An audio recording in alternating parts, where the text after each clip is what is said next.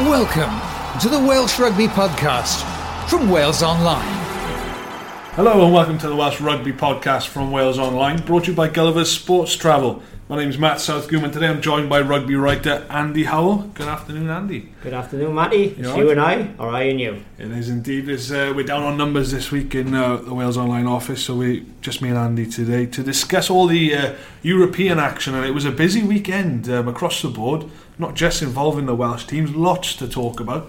Uh, so we'll dive straight in. There's only one place to start, really, from a Welsh point of view, and that's um, at Franklin's Gardens, where the Ospreys beat Northampton forty-three thirty-two in one of the more incredible matches you're likely to see this season.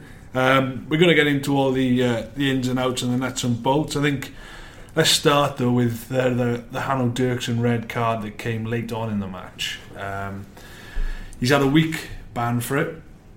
It's quite a low ban, um, which perhaps, does that tell us anything about the incident? Well, I think it was uh, certainly the lower end mm. on the danger scale, and uh, it was one of those incidents where you've seen yellow cards given yeah. out for it. The crowd were incensed, up in arms, and you know what, at that stage of the game, the Ospreys were comfortably uh, ahead, yeah. huge lead, and perhaps the referee, uh, who struggled to control the match anyway, thought it's not going to make any difference to the outcome if I send him off. So uh, off he went. No, was um, a, you know, um, it was a it was a borderline decision.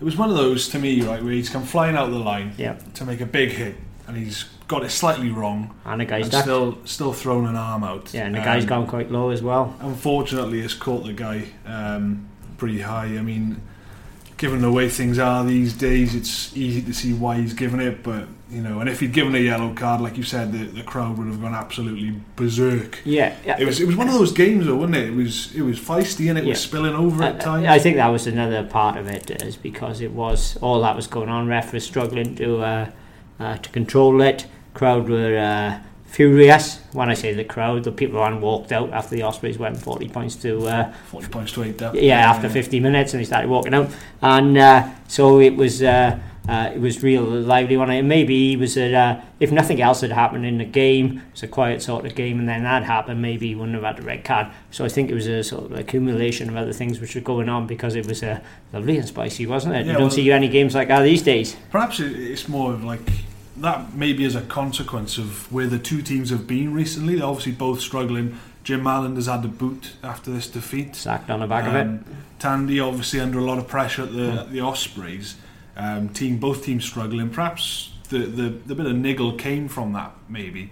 But you look at the two yellows as well. Um, Rob McCusker and um, Harry Mallinder going for ten minutes towards the end as well. And that that just seemed like a little bit of pushing and shoving to me. But and, and at first glance, I looked at it and thought that is a very harsh decision. Alexander Ruiz was the referee.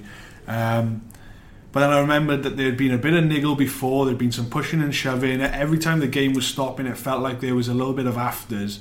And I think he felt as if he had to give a card there, otherwise he thought the game was perhaps going to get away from him a little bit. Yeah, I think you're probably right. It was uh, something or nothing, wasn't it? I agree with you. It was just a little bit pushing on. I think, uh, you know, I, I hate it when p- people score tries and, and uh, opponents come into them with their knees. Yeah. And, you know, after they score a try... Uh, but that didn't happen. No. Uh, McCusker was legitimately trying to stop uh, Mallinder from uh, scoring on the dead ball line, yeah. and he came close to doing that. Mm. And um, it was Mallinder's reaction. Uh, it, yeah. You know, I was a bit surprised at that. But then, of course, when he was shown the yellow card, it looked like Mallinder was going to burst into tears. uh, I agree with you, though. I mean, it, you don't like to see players getting hit just after scoring tries. No. But I th- in, on that occasion, I think he was there to be hit. He was sort of diving it, on his it, knees, the ball hadn't quite at the. The, he had it was quite a chance at it, and you know, as far as McCusker knew, all he had to do was he thought he had a chance. Yeah. Well, I think if McCusker thought, uh, you know, legitimately, if he could catch hold of him and uh, and uh, sort of throw him over the dead ball line. Yeah, I mean, yeah. you know, it, it was a spicy game though. But at, at one point, the Ospreys were were forty-three eight up, um, and obviously Saints pulled it back to forty-three thirty-two. Um, is that perhaps in some way a good thing for the Ospreys this week now, because it takes away any danger of potential complacency? Uh, I don't. I don't think they can be complacent anyway. Because I think, uh, you know, I think it could be part two of this week. Because I think uh, Northampton, now they'll come there with a caretaker uh, coach in charge, and uh, I think that that means the team will automatically be more fired up, and I think they could be trying to arrange, settle a few scores.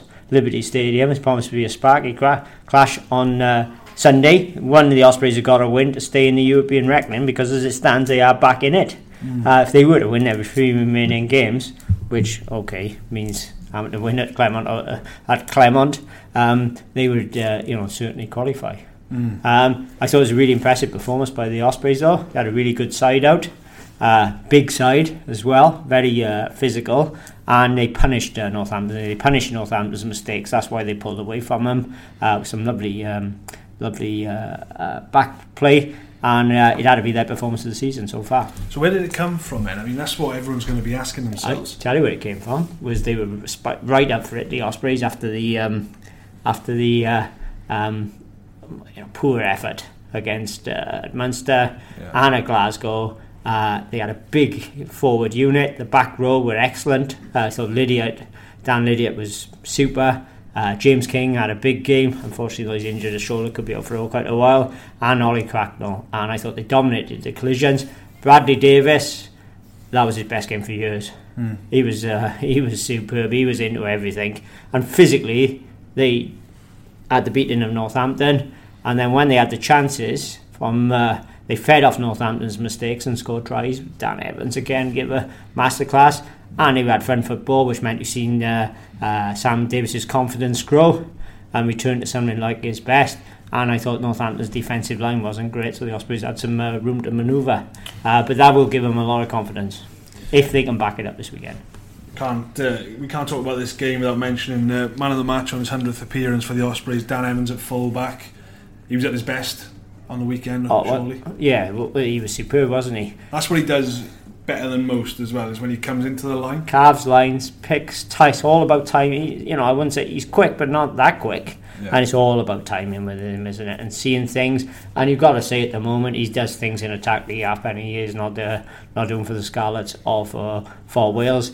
Dan Evans, I loved that second try he scored when he actually beat the defender by allowing the ball to drift and moving sideways before he caught the ball. Yeah. So the flight of the ball and his foot movement before Evans actually got his hands on the ball, beat the defender. It's reminiscent of the great Alan Bateman for Wales against Scotland at Murrayfield in nineteen ninety-seven, when he did exactly the same uh, thing. I'm uh, uh, on form and ability. You know, really Dan Evans should be in the Wales squad. You might as well turn around and bang your head against that wall behind you, because as as as much as I, I agree with you, we've had this discussion many a time before, and it's not going to happen, is it? Well, it doesn't seem like it, doesn't it? Because for some re- uh, reason, uh, Mister Gatland and Mister Howley, the Wales backs coach, don't seem to be too uh, uh, fussed on uh, on Dan Evans. But, uh, I mean, Josh Navidi, uh, another player who was on the fringes, showed that he could cut it internationally during the autumn campaign, and maybe and is it, and I would say if you've got a good platform, is it, you know, Dan Evans could actually add something to the uh, Wales squad. Don't forget as well, he's got a really accurate kicking game. Yeah, you know, really good, accurate and tactical no, no, kicking game. I'm not doubting his qualities. I think he's a fantastic player. But what I'm saying is, if we know he's obviously not in any sort of favour with the Welsh management. Yeah, but and, why? And he's come to terms. He, he knows that himself. You've seen some of the things he's put out on social media after the squads have been announced. I think he knows it, but and we all know it. But th- that's the key question: why? And if this form continues towards the squad being announced for the Six Nations, then legitimately people can ask questions of the Welsh management then. But until then, I don't think we're going to get the answers. No, all he can do is keep plugging away, isn't it? And uh, really, you know, if he carries on playing like this, it will be a crime if he's not in the Wales squad for the order uh, for the Six Nations. There we go. Let's see how it goes. And talking of uh, management, does this cut Steve Tandy a bit of slack now? I mean, Ospreys fans have been particularly disillusioned in recent times.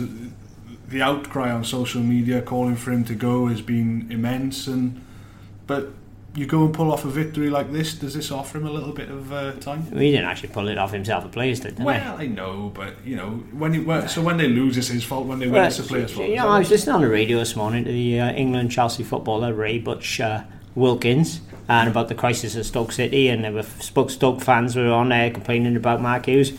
Wilkins stopped them in their tracks, and he said, and this, I'd say the same about rugby as well. He said these blokes, highly paid professionals. and they should be able to motivate themselves. You should not need a coach to motivate you. Okay, football, money's a lot more in football, yeah. But rugby, same applies to rugby. You should not need anyone to motivate you. Yes, it will cut uh, Tandy some slack uh, with the media, certainly, and uh, maybe with some of the Ospreys fans, though I do think there's um, a hardcore they want him out what, what, whatever. Yeah. So I wonder if they change their minds depending on results over the next uh, few weeks. I think... If they can get past Northampton this weekend, it wouldn't surprise me at all. And this will anger the Scarlets fans. That uh, it wouldn't surprise me at all if they can keep on fielding the same team, whether they win both their der- they could win both their Christmas derbies against the uh, Scar- at the Scarlets and at the Dragons. Obviously, as well this weekend, we've got bigger Webb and Tipuric coming back into the uh, the fray. Those three coming back, uh, big boosts. Uh, yeah, certainly. However. Would I change would, it? That's well, well, you're going to have to. Ch- I think they're going to have to change the back row because King's crocked. Oh yeah, yeah. Yeah, so they can play. You can't leave Webb out, can you? No, no. Play Cracknell number eight, Tipuric number seven, open side, and uh, you can't leave Webb out because he's one of the best scrum halves in the world. Simple as, organiser, et cetera, et cetera. Even though Tom Aberfield, I thought, was excellent last week, cannot leave Reece Webb out. The one bloke, despite I believe in, he had a really good. Six Nations and Lions Tour, Dan Biggar, I would leave him out because he's, I know Webb's leaving the end of the season, but Big, uh, but uh, Biggar's also leaving the end of the season. And um, I thought Sam Davies last week, that was his best game, confidence come back. So I would start with Sam Davies. I wouldn't even have Biggar on the bench mm. because I think if Biggar's on the bench, I think whoever's playing in a team automatically thinks Biggar's going to come on at some stage, yeah. And of course Dan Biggar is such a competitive bloke, he really wants to come on for minute one, yeah. You know, he just wants to play every minute.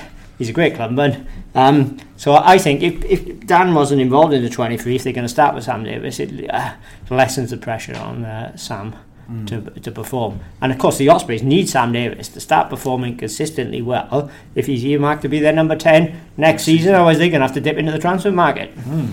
Alright then guys, just to let you know what's coming up, we're going to discuss the um, the other regions and how they got on in Europe uh, this weekend. Then we're going to look at a few uh, injuries that Wales have picked up in recent times, with obviously the latest is Taulupe Faletau is going to be out for the Six Nations, um, or at least very late on. It's unlikely that he's going to feature in the tournament. And then we're going to touch on a piece before we finish that Andy's written and we've published today, ten years on from the darkest day. twenty, twenty, twenty, twenty is it? Yeah, no, apologize, see I wasn't around then really. twenty years on from the darkest day in Welsh rugby history. Um, we'll touch on that before we close the show. Okay, we've got to uh, Sale against Cardiff Blues now in hand. twenty-four nil to Sale this finished. Um, Simon Thomas wrote in his match report it was one of the poorest performances he's seen from the Cardiff Blues this season. Um, hey, and there's been a few. Well, there has been a couple.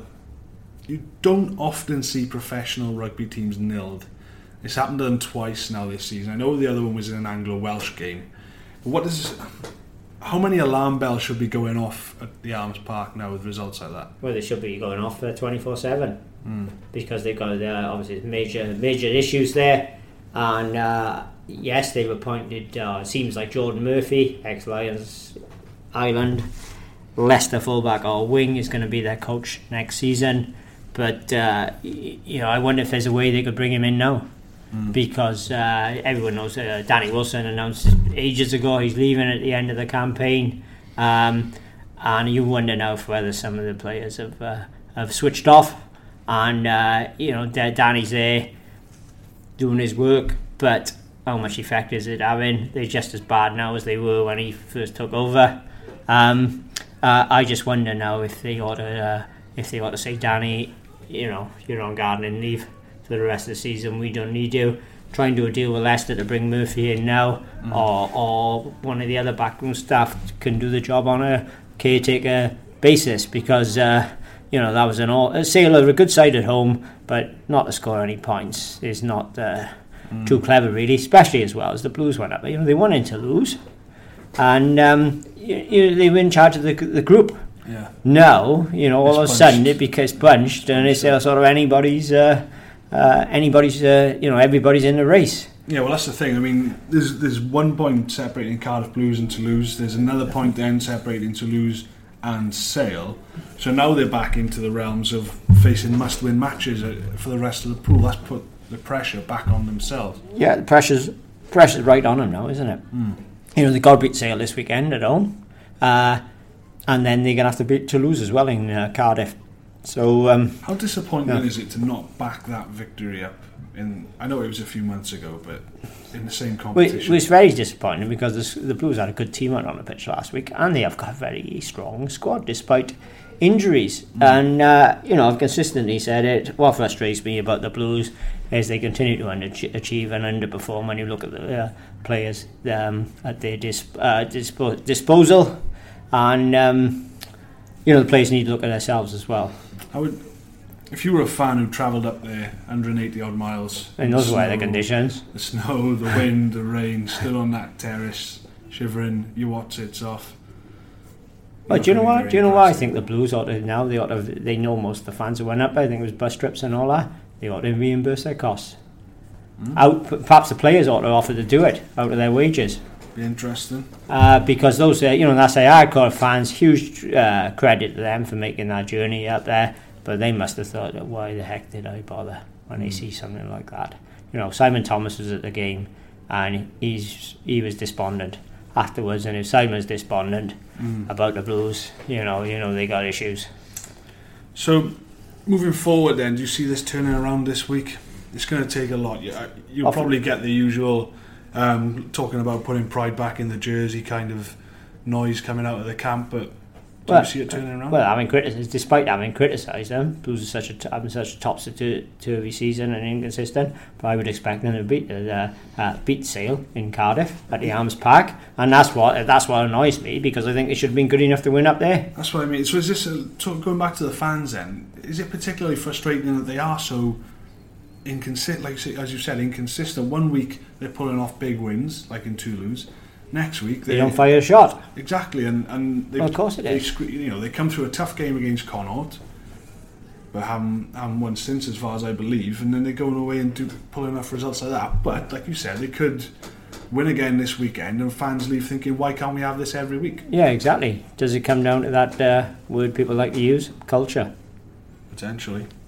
Um, some good news to come out of the Blues this week um, is that Ollie Robinson will rejoin them next year uh, on a permanent deal this time, long term, after being at the region for two months on a loan deal. Got two man of the match awards in that time. I think everyone who watched him play was impressed with him. Um, his work in the loose, his work around the field, in defence, physicality, dynamism, everything you want in your open side really. Um, like his father, he was a top player. Good signing? Yeah, I think so. Uh, yeah, yeah, when I when I'm watching plays plays really well. Yeah, he's a good player. Like like him a lot.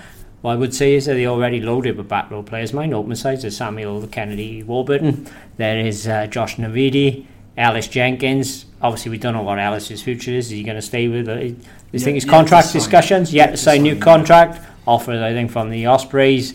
Uh, you know, he's a player. They they must keep yeah, Ellis Jenkins because they see him as a future leader. The Blues sort of bloke you want as your captain. Mm. Um, um, so and Sam Warburton. Um, Warburton looks like he's not going to play at all this season.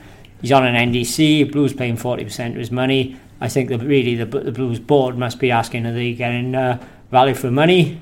And maybe there's a case for them saying to W R U, why doesn't he go on a full contract and you pay one hundred percent of his uh, uh, wages? Because maybe they could spend the money on, uh, on you know, go towards Mister Robinson's wages. Mm. Do you not think, given that... He's obviously not. If, what I'm saying is, if everyone was fit at the Blues, he's going to struggle to get games. Well, he could, but uh, there's no point. They need other positions. Mm. They need other players. Nick Williams come to the end of his time, probably age-wise, and he's another number eight. The thing is, though, as we've said in the past, unfortunately for Warburton, he does pick up injuries. He's always away during international windows. Ellis Jenkins, when he's back fit, will suddenly become part of the international frame as well. Obviously, he was captain New Zealand in two thousand sixteen. Went on the summer tour. Um, obviously well regarded by Wales. He could potentially be become taken up by Wales in these windows. Navidi has proved that he can do it now on the international stage. Is he part of that equation as well? So the they can very, only pick so many back rows, can't they? I know that, but at the very least, at least now they've got somebody who will be there all year round and is more than capable of filling that shirt.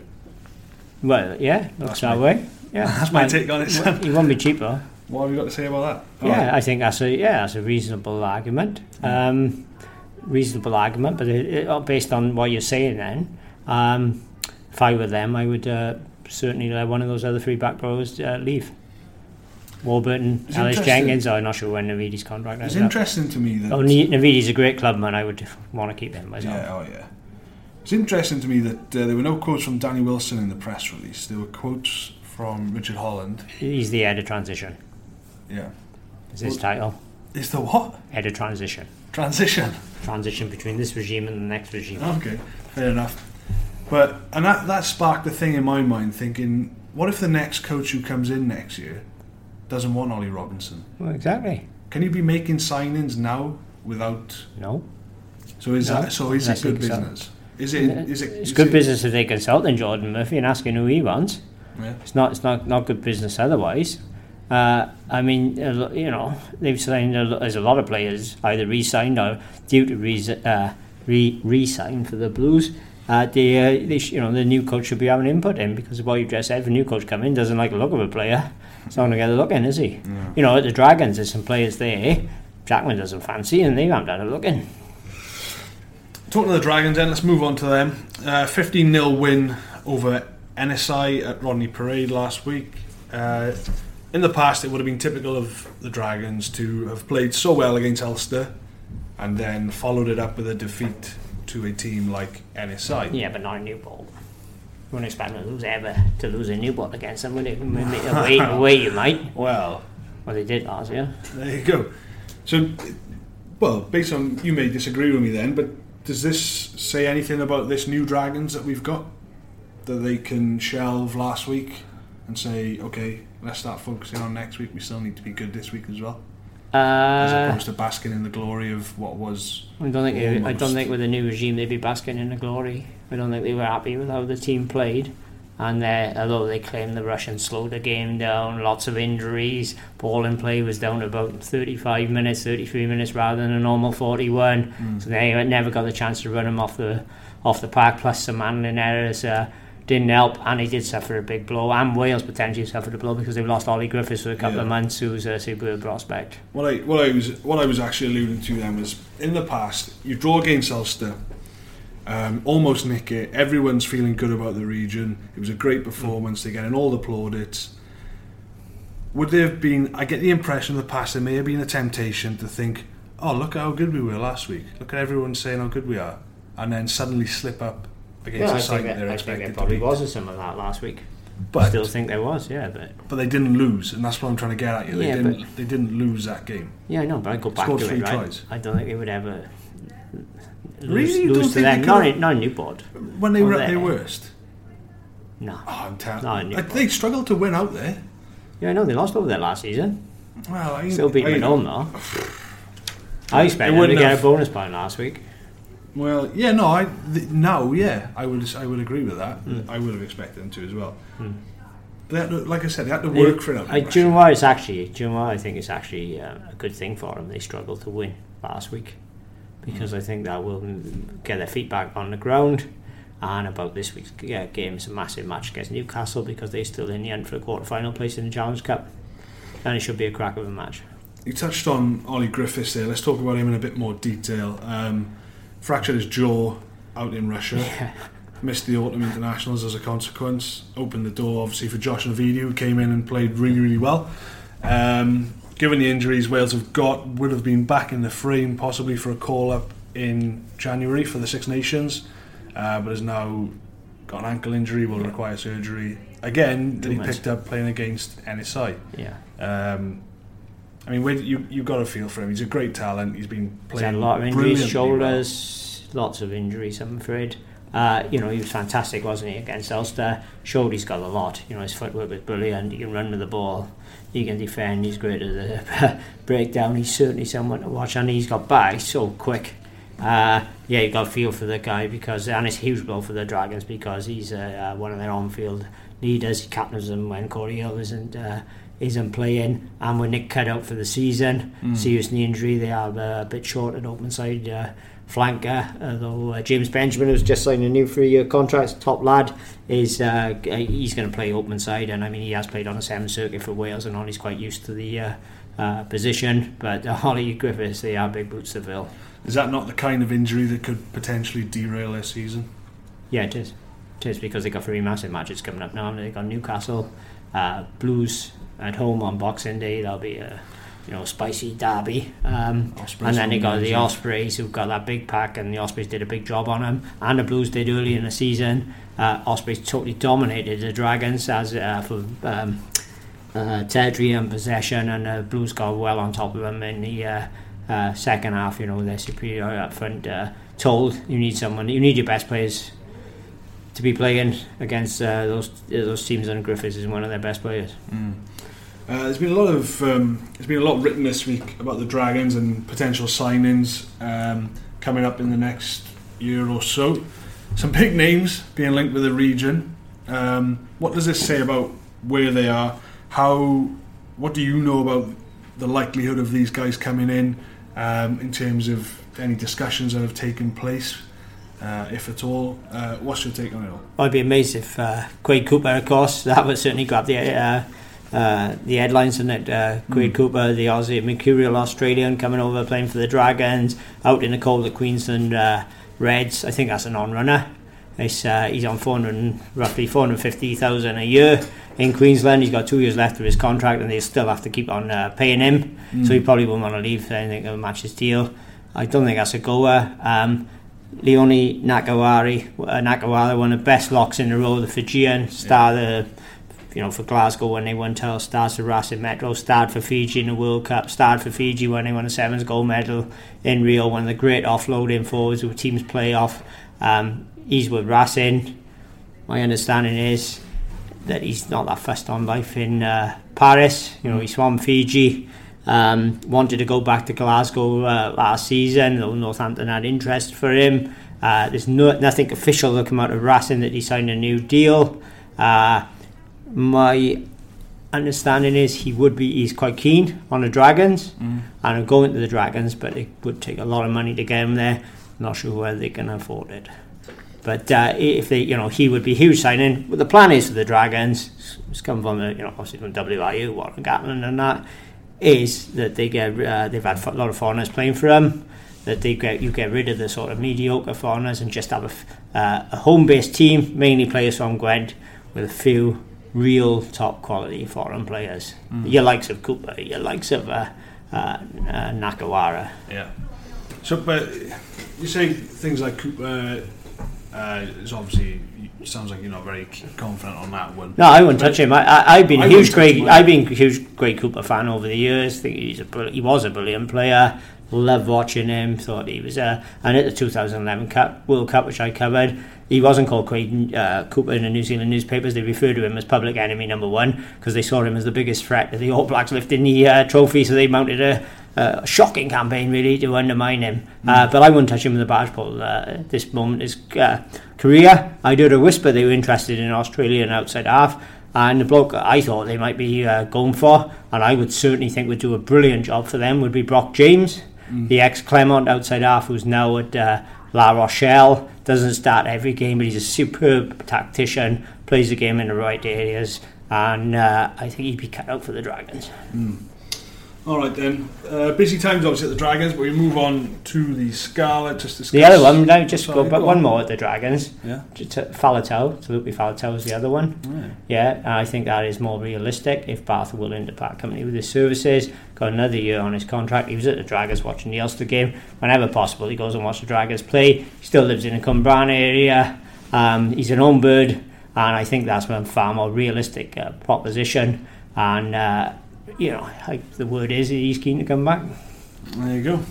All right, keep an eye on that one. Uh, so the Scarlets beat Benetton eventually, thirty-three twenty-eight to Parker Scarlets, but they left it late. They did. What a game! Started off, didn't they? I think they were fourteen points up in a matter of minutes. Benetton were all over the shop, weren't they? Defensively, two soft tries. Scarlets probably thought we could have a bonus point now in a minute, mm. and all then to compound Benetton's problems, that hothead Francesco uh, Minto, who is a really good player, but. he's got a bit of a temper on him, does some rash things. Spear tackle, he had a go, it was a crazy tackle, and uh, sent off yet again. You know, I've seen him in the past get sent off for dropping the head on someone, things like that. He's gone, Benetton, fourteen players. Scott's probably thinking, oh, it's all over. And uh, but he, Benetton actually did a fourteen men, did a massive job on the Scarlets up front, got the better of the collisions. Uh, I thought they were excellent. Uh, some of their players stood out, and um, you know, they led. And it took two two tries on Scarlets in the last few minutes to win the game, get the bonus point, and keep them in contention in the group. Really, they played their get out of jail card. And I, but I thought it was great for uh, it's great for rugby this season to see uh, the improvements that Benetton were making and Zebra as well. In the Pro fourteen as well, obviously, yeah. Not just in Europe, but yeah. More precisely, the, in the final few minutes, it took some magic from Steph Evans. Yeah, it is, uh, which, which, which is great, is great to see because obviously he had a tough autumn. Bit of a shock to the system, perhaps, uh, making that step up. Mm. Uh, but it's good to see that he hasn't lost too much of his confidence, going back to the Scarlets, where he's comfortable and producing. Yeah, I thought it was uh, great. He finished the game on an eye against uh, Benetton, and it was his, uh, you know, brilliance, really, and his creativity that uh, got him out of the, uh, got him out of jail. And I thought that was wonderful to see because a lot of players could easily retreated it into their uh, into their uh, into their shell. Yeah, I mean, so the Scarlets go out. You're looking at the pool now, and only one win. Uh, it's going to be a long shot for the Scarlets to qualify. They're obviously in there with Toulon and Bath, two big hitters. It's not, is it, if Bath beat Toulon this weekend with a, on a four nil basis? What you're assuming is that the Scarlets are going to get a win out in, in Benetton, which is not a given anymore. Well, it's not a given, but based on what we saw last week. But mind you, Benetton are out of the competition now. They can't qualify, right. So um, will that? Will they change their team, or will they be determined to win this weekend? Uh, if they are right up for it, like they were last week, and how good they were at forward, Scarlet's got a major task on their hand to win over there this weekend. Because the Scarlets at the moment, they've been missing some players. I don't know who's who's going to if oh if anyone's going to come back this weekend, but they did look a bit light up front. Um, You know, Jake Ball is a massive loss for them because he is so physical, mm. and he's got weight, he's got power. Not, you know, hitting opponents, driving with the ball, and all, and they missed that physicality against Benetton. This is a really tough game. They've got obviously they've got to win. It's win or bust, isn't it? It's a cup final for them. Mm. They've got to win over there to remain in the hunt, and then that will give them a little bit of breathing space because the um, they won't be playing the competition until um, until January. But what they need is results to go their way, and then they've got to beat mm. Bath and Toulon. Yeah, the point, the tr- problem for if Toulon are winning Bath this weekend, well, Toulon are in uh, charge of that group, isn't it? Seat, yeah. yeah. So what we're saying is, it's there's a chance. Yeah, there is a chance. Yes, it's not beyond the Scarlets, though. They have got this, like I just pointed out, Ball and a couple of other injuries, which are a concern. You know, they, they could win every remaining matches. Could is the word, of course, but they could win it. You know, there's no reason why Scarlets can't, at their best, can't win at Bath or beat Toulon. We like to be positive. Or beat Toulon at uh, in Llanelli. Okay, there you go. Uh, let's move on, and we, we touched on Faletau there, and I mentioned him earlier. He's the the latest to be ruled out by for, for Wales. Um, you read between the lines. He's not going to play in the Six Nations. He's got uh, damage to his medial ligaments in his left knee. Um, Third time, I think, in a year. Third time, yeah. There's a good, that kind of injury can often require surgery, though we don't know that yet. Um, he joins, obviously, Sam Warburton on the injured list.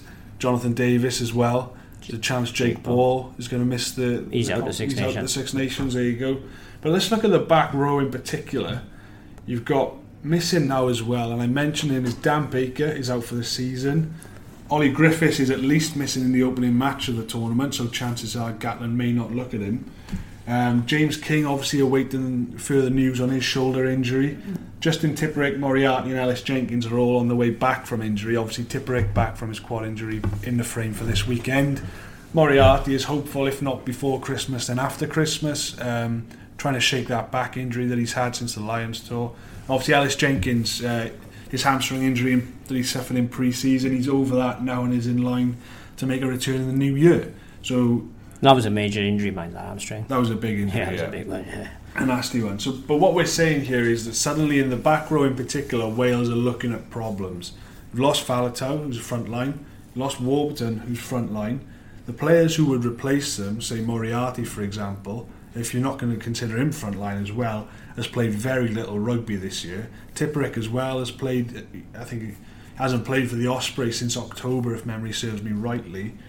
Hasn't played a lot of rugby in recent weeks. He needs to be injury free between now and February really for Warren Gatland to to be confident in his services. Um, you've got a couple of players who are fit. Uh, Shingler was rested at the weekend uh, with a bit of a foot issue, I think. Lydiate obviously in, in good form, as you mentioned. Um, Navidi is still fit, obviously had a very good autumn campaign and his stock will have risen in the Welsh camp. And then you're looking up at the likes of Ollie Cracknell, Thomas Young, who's left out controversially in the autumn. Um, James Davies then, whether he's going to be picked if we've got no open sides left in Wales is is up for debate. Will Boyd at the Scarlets, Sam Cross at the Ospreys, obviously if Gatland thinks that experiment has still got legs then he may decide to pick him. What do you make of all that information and where Wales stand, particularly in the back row looking at the Six Nations? They've got, they've got problems, haven't they? The big problem is going to be for me is if uh, Moriarty fails to uh, uh, to prove his fitness before the Six Nations. He needs some games. Mm. Uh, it's a nagging worry and injury, I understand. Backs, and backs uh, nightmare, so, you know, it's a nerve problem. It can come and go. Yeah. Uh, Wales, they need Moriarty in the Six Nations, don't they? Don't they? Because the uh, James King is, uh, I'm told, his injury could be weeks, could be months. That's what it looks like. Yeah. Let's hope it's not the uh, latter, because he played really well uh, last week, and he's a big man. Where Wales will uh, could struggle in the Six Nations without Um, Faletau or Moriarty or say uh, or, or King, and Dan Baker's also out uh, for the season, is size wise at number eight. They could be forced to uh, play Navidi at number eight. Does play there quite uh, often for the um, for the Blues and is a decent player, but I'm not sure if he's got this size to be a number eight at uh, international level. One thing you can be sure though of, he will uh, give his best, and of course whoever's going to play at number eight uh, has connotations to the rest of the back row. You'd expect Tipuric to be a seven anyway if he can prove his form, because he is a top player, but then what do you do at six, because that's quite a lightweight back row. If Shingler's in there, do you play Shingler at six, or if Lydiate keeps producing like he did last weekend, do you have him in there for his size and his power and brings balance? The other option, and one I actually quite favour a bit, I would consider putting Shingler uh, as the ath- athlete in the second row alongside Alan Wynne-Jones. He's played, uh, you know, used to be a lock for the uh, yeah. for for that uh, club level before becoming an established Uh, Uh, professional uh, player, so that would be quite interesting to me, especially if Wales are going to throw the ball about a bit and then you need more speed in your pack. Mm. But uh, you know, that could be a fairly lightweight back row, and it wears all the um, even if Lydiate plays, because he's not really a ball carrier, he's more a destroyer, is that uh, who's your ball carrier who's going to get you thumping over the gain line. Mm. that is like your Scott Quinnell type uh, player, or like Ross Moriarty who's going to battle people out of the way. Yeah. You know, we're at the Welsh team short of ball carriers anyway, isn't it? Yeah. Do you see any legs in the little Seb Davies experiment that happened in the Georgia game? Obviously, playing at number eight. Can he? I don't think you can do that in the Six Nations. The Six Interestingly, Nations. He played in the blindside flanker for the Blues last week, and what happened? Well, we already discussed it uh, at Sale. Yeah. So you know, he, you know, he. I think Seb is a. He's going to be. He's a top number eight and a lock uh, prospect, and I think that's where he should be playing. Really, he's a yeah. modern day lock, isn't he? Okay. Yeah. Alright then, finally before we close up the show, um, we're going to quickly discuss uh, the piece that we've uh, published today online. Uh, twenty years on, as you corrected me earlier. Um, you born then, Matthew? I was born then, yeah, tw- so I would have been five years old. How old does that make you feel? Very old, Matthew. So there you I go. Can't tell you what, these twenty years have sped by since that uh, accident happened mm. with Gwyn Jones. Uh, uh, you know, it was a desperate day. Um, he suffered a serious spinal injury on the pitch, uh, Cardiff against Swansea, massive match. It was a massive match. Uh, you know, um, he suffered that serious injury, and then the second half, Gavin Jenkins, his father, collapsed with a heart attack in the crowd. Heart stopped twice. They got it going. By a quirk of fate, there was a, a Lee Jarvis, Cardiff outside half, kicked the ball for touching the ball when it the touch. Virtually by where Jack Garen's father collapsed in the crowd. He mm. heard his mother shouting for him from the crowd. Jumped over the Um, barrier into the uh, crowd where the medics were uh, treating his uh, his dad. Players were shell shocked, and do you know what? I interviewed a lot of uh, players who took part in that game, and uh, a lot of them couldn't even remember the result. Mm. All he could remember that day was those two incidents. Some of them, they couldn't remember the result, couldn't remember if it was a league game or a cup game. Garen himself couldn't remember how he got to hospital. All he knew is he got there in his kit. Mm. Yeah. I mean, and, I, you know, even talking about it now, it sends a shiver down my spine. Yeah, well, that that comes across in the piece. As I mentioned, obviously, I was a youngster at the time. That, that whole episode will have passed people of my generation by. Um, but even reading the piece, it, it is distinctly clear from the people you've spoken to and, and the way you write it yourself, um, that that day left a mark on a lot of players, and, and rugby immediately became secondary. I think there's a quote from Jamie Ringer in there talking about it just became about getting to the end of the game and getting in the car kind of situation. Yeah, it did. Yeah, you know, the rugby was, you know, at the end of the day, it's just, even though we... You know, we have we moan and complain about performances and all that. At the end of the, you know, at the end of the day, it's just a game, isn't it? Mm. Really, that's put, you know, that, those incidents that day put it in uh, in perspective. Mm. And do you know what? That's why I would never write in copy, oh, it was a disaster, mm. or, or a tragedy, or I would I would have to use the word rugby. It was a rugby disaster, mm. because to me, you know, a tragedy is something like happened to Gwyn and Garen's uh, father. Or like the Aberran disaster, you know. Yeah. So when people go over the top about the, a defeat or something, you know, I think they, uh, it's, it's, it's wrong. Mm. Yeah, it brought back, you know, it seems twenty years ago, but it brought, brought back so many memory, memories. And when I spoke to the uh, guys who was, uh, took part in that game, you know, we all knew each other back on the circuit in those days. Weren't many press, weren't press officers and things like that. Everyone knew each other. It was the good old days, and uh, just talking. Like I said, everyone was just talking to them, you know. It does, it it back, yeah, yeah, brought it back, yeah. All right, well, that uh, that piece is going to be riding high on our website uh, for the rest of the day, uh, and probably tomorrow as well. You can find it on all our social media channels, at Wales Rugby on Twitter, and search for Wales Rugby Online on Facebook. You can find it all on there as well. Um, we're going to wrap up the show there. That's it for today. Um, thank you for joining us at home, Andy. Thank you for joining us as well. Pleasure, Matthew. Um, as we know, all the regions are in action this weekend back in Europe. Uh, you can find all the build up to those matches, live updates and reports on Wales Online.